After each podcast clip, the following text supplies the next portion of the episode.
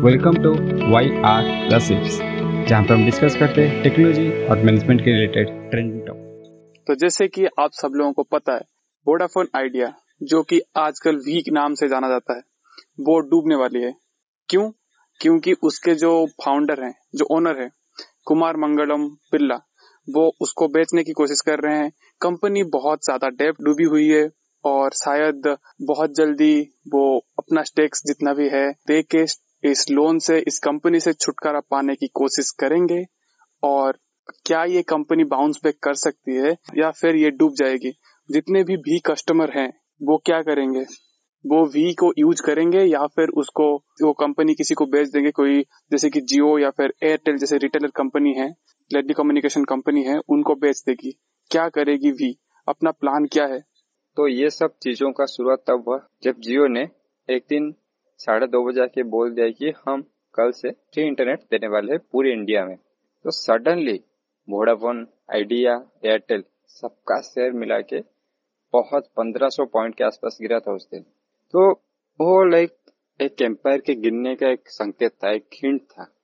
लेकिन किसी को भी नहीं पता था कि जब ये कंपनी वोडाफोन आइडिया या फिर तब अलग अलग थे वोडाफोन आइडिया एंड एयरटेल जो क्रिकेट में राज करते थे, जिनके सामने और कोई कॉम्पिटिटर ही नहीं था, जो बिज़नेस इतना कैपिटल इंटेंसिव माना जाता था कि उसमें एक मोट बोला जाता था कि क्योंकि उसमें कोई एंट्री नहीं कर पाता था। वो आज इस कगार पर आके खड़ा हो गया। तो ये दिखा था कि जो बिज़नेस है, वो कभी भी सस्टेनेबल नहीं है। आपको अगर सस्टेनेबल बिज़नेस या फिर अपने बिज़नेस के अराउंड एक मोड क्रिएट करना है मोड का मतलब अगर कोई समझ नहीं पा रहा है तो मैं बोल देता हूँ कि जब पुरान जो एम्पायर होते हैं या फिर राजा महाराजा होते थे तो क्या करते थे कि अपने के रहने के जगह के चारों तरफ़ एक खाई बना देते थे, ताकि कोई भी अगर अटैक करने आए तो वो खाई में गिर जाए और वो पूरी तरह से उनपे अटैक ना कर पाए। तो इसी तरह एक बिज़नेस भी अपने चारों तरफ़ एक मोड बना के रखता है। वो शायद बहुत ही कैपिटल इंटेंसिव इंडस्ट्री इंडस्ट्री में हो, बहुत ही लॉन्ग टर्म पार्टनरशिप बहुत लोगों के साथ हो, या फिर उनके पास बहुत ज़्यादा आईपीआर हो, ऐसे बहुत सारी चीज़ें हो सकती है। तो जियो ने अपने चारों तरफ़ एक मोड क्रिएट कर लिया कि सबको फ्री में देंगे। तो जियो नया कस्टमर जियो नया प्लेयर था तो वो फ्री में देगा तो उसको कस्टमर्स मिलेंगे। लेकिन जिसके पास कस्टमर था और जो कस्टमर अच्छा खासा चार्ज करता था, वो तो फ्री में नहीं दे सकता ना। क्योंकि उसके बाद तो कस्टमर उसे कभी पैसा नहीं देंगे, अगर अभी वो फ्री में दे देगा।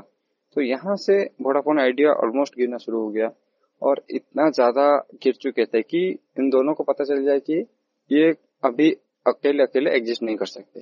तो ये ऑलमोस्ट उस टाइम पे दोनों को पता था कि ये ऑलमोस्ट खत्म होने वाले है, क्योंकि इनका जो कस्टमर बेस था, वो एयरटेल या फिर जियो के पास चला जा रहा था। तो इन्होंने डिसाइड किया कि चलो, अकेले अकेले क्यों डूबते? मिलकर डूब जाते हैं। ये मज़ाक में बोल रहा हूँ, लेकिन उन्होंने एक ट्राई फिर से मानने का ट्राई किया कि उनका जो एसेट्स है, उनका जो कैपेबिलिटीज है स्ट्रेंथ है, उनको मिला के शायद ये कंपनी अच्छा कर सके तो फिर वोडाफोन आइडिया का शुरुआत था उस तरह से, एक नया कंपनी के रूप में मर्जर होने के बाद। लेकिन सिचुएशन कुछ ज़्यादा चेंज नहीं हुआ, क्योंकि कॉम्पिटिटर वही सेम था मार्केट वही कॉम्पिटिटिव था, और जियो और तेज़ी से एक्सपांड कर रहा था।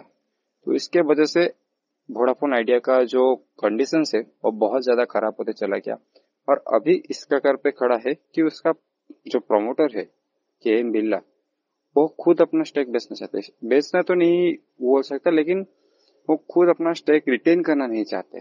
तो ये एक बहुत ही नेगेटिव साइन देखा जाता है। अगर आप अगर आप किसी भी शहर या फिर किसी भी एंट्री ले रहे हैं तो आपको देखना पड़ेगा कि उसका जो प्रमोटर है, उसका जो मेन सीईओ है या फिर उसका जो मैनेजमेंट है, वो कितना चाहता है उस कंपनी को। क्योंकि अगर आप जानते हैं कि आपका कंपनी बढ़ेगा, अगर आपका कंपनी बढ़ेगा तो आपका प्रॉफिट होगा और आपका नेटवर्क भी बढ़ेगा। तो आप क्यों बेचेंगे शेयर को? अगर आप श्योर है कि ये कंपनी कुछ ना कुछ इसके अंदर कपला है और ये आगे जाके डूबने वाली है। देन आप चाहते हैं कि हाँ मैं थोड़ा प्रॉफिट बुकिंग कर लेता हूँ, ताकि मुझे ज़्यादा लॉस ना हो। तो इसके वजह से अगर कोई भी कंपनी में प्रमोटर स्टेक कम करता चाहता है तो एक सबसे नेगेटिव साइन माना जाता है, क्योंकि उस कंपनी का जो प्रमोटर है, उस कंपनी का जो ओनर है, उसको खुद के कंपनी पे भरोसा नहीं है तो दूसरों को कैसे भरोसा दिलाएगा? और आप तो एक छोटे से रोल रोज उसके लिए। और रहा बात क्या वोडाफोन आइडिया सरवाइव कर पाएगा। तो ये तो बोलना डिफ़िकल्ट है, लेकिन ये सिचुएशन अब बहुत ही डिफ़िकल्ट हो गया है।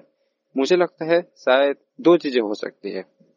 एक तो वोडाफोन आइडिया किसी एग्जिस्टिंग कंपनी जैसे कि जियो या फिर एयरटेल को अपना सारे सेट्स सारा सर्विस या सारा कस्टमर बेस बेच देगा।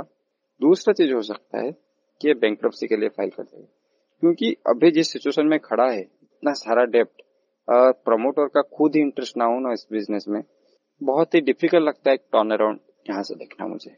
यशराज ये जो मोबाइल कंपनी है या फिर जो मोबाइल सर्विस प्रोवाइडिंग कंपनी इसको बनाना इतना आसान नहीं है। जियो ने उसको रातों रात कैसे इम्प्लीमेंट कर लिया होगा? नहीं रोहित तुम्हारे यहाँ पे थोड़ा गलत फहमी है। जियो ने उस रातों रात उस चीज़ को इम्प्लीमेंट नहीं किया है। अगर तुम जियो के जो हिस्ट्री है उसको देखोगे तो मुकेश अंबानी और अनिल अंबानी के बीच डील ये हुआ था कि जब उनका डीमर्जर या फिर जो उनका जो पार्टीशन हुआ, उनका प्रॉपर्टी का या फिर उनका बिज़नेस का पार्टीशन हुआ तो कुछ साल तक एक भाई, दूसरे भाई के बिज़नेस में एंट्री नहीं कर सकता। तो ये जो पार्टीशन था, ये 2010 को खत्म हो गया। तब से 2010 से 2016 तक, मुकेश अंबानी ये पूरा जियो का इंफ्रास्ट्रक्चर डीलिंग कैसे प्लान करना है, कैसे इम्प्लीमेंट करना है, सारा चीज़ प्लान कर रहे थे। ये किसी लाइक रातों रात का बात नहीं है उनका छह साल का मेहनत और उससे पहले दस साल का सपना है। क्योंकि अगर तुम देखोगे, जो रिलायंस कम्युनिकेशन है, उसे भी मुकेश अंबानी ने ही बनाया था। लेकिन जब पार्टीशन हुआ तो ये अनिल अंबानी को मिल गया, जिन्होंने इस पे काम ही नहीं किया था। और मुकेश अंबानी को आइडिया था कि ये इंडस्ट्री कितना ज़्यादा बढ़ने वाली है, इसके अंदर क्या क्या स्कोप है, बहुत ज़्यादा आइडिया था। लेकिन लाइक उनका एक फेवरेट बच्चा या फिर उनका एक फेवरेट खिलौना उनसे छीन लिया गया था तो बस वेट करते रहे। और जब टाइम मिला तो इतना अच्छे से बाउंस बैक किए तो पूरा सारा इंडस्ट्री हिल गया। और हाँ अगर तुम्हें बताऊँ कि वो छह साल में उन्होंने क्या क्या किया था तो उन्होंने जितने भी कंपनी से, जैसे कि एयरटेल हो गया आइडिया हो गया वोडाफोन हो गया, सबके टावर को लीज में ले लेते ताकि जब वो बिज़नेस लॉन्च करे तो उनके पास अच्छा खासा एक टावर का नेटवर्क हो। तभी तुम्हें शायद आइडिया भी होगा। उस टाइम पे एक न्यूज़ आ रहा था कि एयरटेल और वोडाफोन आइडिया सब बोल रहे कि उनका, उनको टावर का एक्सेस नहीं देंगे। तो ये सब उस चीज़ों की वजह से हो रहा था। वो उनका ही टावर का इस्तेमाल करके उन्हें ही मार रहे थे। लाइक ये एक ऐसा ही बात हो गया कि मुकेश अंबानी ने एक चाकू लिया, दूसरे आदमी से, और उस चाकू से उसी आदमी को मार दिया। तो इस तरह का ही बात होता है। लेकिन इससे ही तो बिज़नेस का सेंस बोला जाता है कि it's style of fight without fighting जो ब्रूसली हमेशा बोला करते थे कि फाइट ही नहीं करना है बट मार देना है, इस तरह से। एयरटेल इंडिया में सरवाइव कर पाई, जियो के सामने भी। जियो आने के बाद भी एयरटेल सरवाइव कर गई। बट वोडाफोन और आइडिया जो दोनों कंपनी थे, जो मर्ज होके बाद में भी हुई, वो सरवाइव क्यों नहीं कर पाए तो रोहित यहाँ पे फिर से घूम फिर के बात इनोवेशन पे आ जाता है, और स्ट्रेटेजिकली खुद को तुम कितना इम्प्रूव करना चाहते हो उस बात पे आ जाता है। तो उसके बाद जब जियो लॉन्च हुआ तो तब से तुम अगर टेल का स्टेप्स देखोगे तो बहुत ही हाँ पहले बहुत ज़्यादा डाउनफॉल हुआ था। लोग तो बोले थे कि अब मोनोपोली मार्केट हो गया है और कोई नहीं आने वाला। लेकिन तब एयरटेल ने टर्न अराउंड किया। उसने सोचा कि अगर हम अभी प्राइस नहीं कट करेंगे तो हमेशा के लिए मार्केट से चले जाएँगे। तो उससे अच्छा है कि अभी हम प्राइस कट कर लेते हैं और सेम प्राइस पे एटलीस्ट दे देते हैं ताकि एटलीस्ट मार्केट में बने रहे। तो ये एक अच्छा कदम था। लेकिन वोडाफोन आईडी ये स्टेप लेने में बहुत ज़्यादा देर कर दिया या फिर बीएसएनएल भी हो गया तो इस, ये जो स्टेप है, इसको लेने में बहुत ज़्यादा देर कर दिया। अगर उसको छोड़ के भी तुम एयरटेल का जो प्लानिंग देखोगे तो उन्हें एयरटेल एक सेटअप बॉक्स लॉन्च किया। बहुत ज़्यादा इनोवेशन भी कर। रहे हैं अभी तो हमने सुना है कि वो स्टारलिंग के साथ मिलके कुछ कर रहे हैं या फिर गूगल के साथ मिलके कुछ कुछ प्रोजेक्ट बना रहे हैं, जो आगे आने वाले सालों में बहुत ज़्यादा एक नया इनोवेटिव चीज़ होने वाला है। और इंटरनेट पेनिट्रेशन को और भी ज़्यादा बढ़ाने वाले तो अभी भी वो रिसर्च या फिर डेवलपमेंट बहुत ही ज़्यादा इन्वेस्ट कर रहे कभी कभी मुझे लगता है कि जियो शायद हर फ़ील्ड में अगर तुम कंसिडर करोगे तो शायद आगे हो सकता है, लेकिन एयरटेल भी उसे बहुत ही अच्छा टक्कर दे रहा है। ये सही बोले तुम यशराज, की जैसे कि जियो अपना सर्विसेज़ लाई, जियो टीवी हो जाए, जियो सावन हो जाए, उसके बाद एयरटेल भी उसको अडेप्ट करने के लिए मार्केट को अडेप्ट करने के लिए अपना विंक म्यूज़िक एयरटेल एक्सट्रीम वगैरह आप भी लाई, जिसमें सेम सर्विस प्रोवाइड की।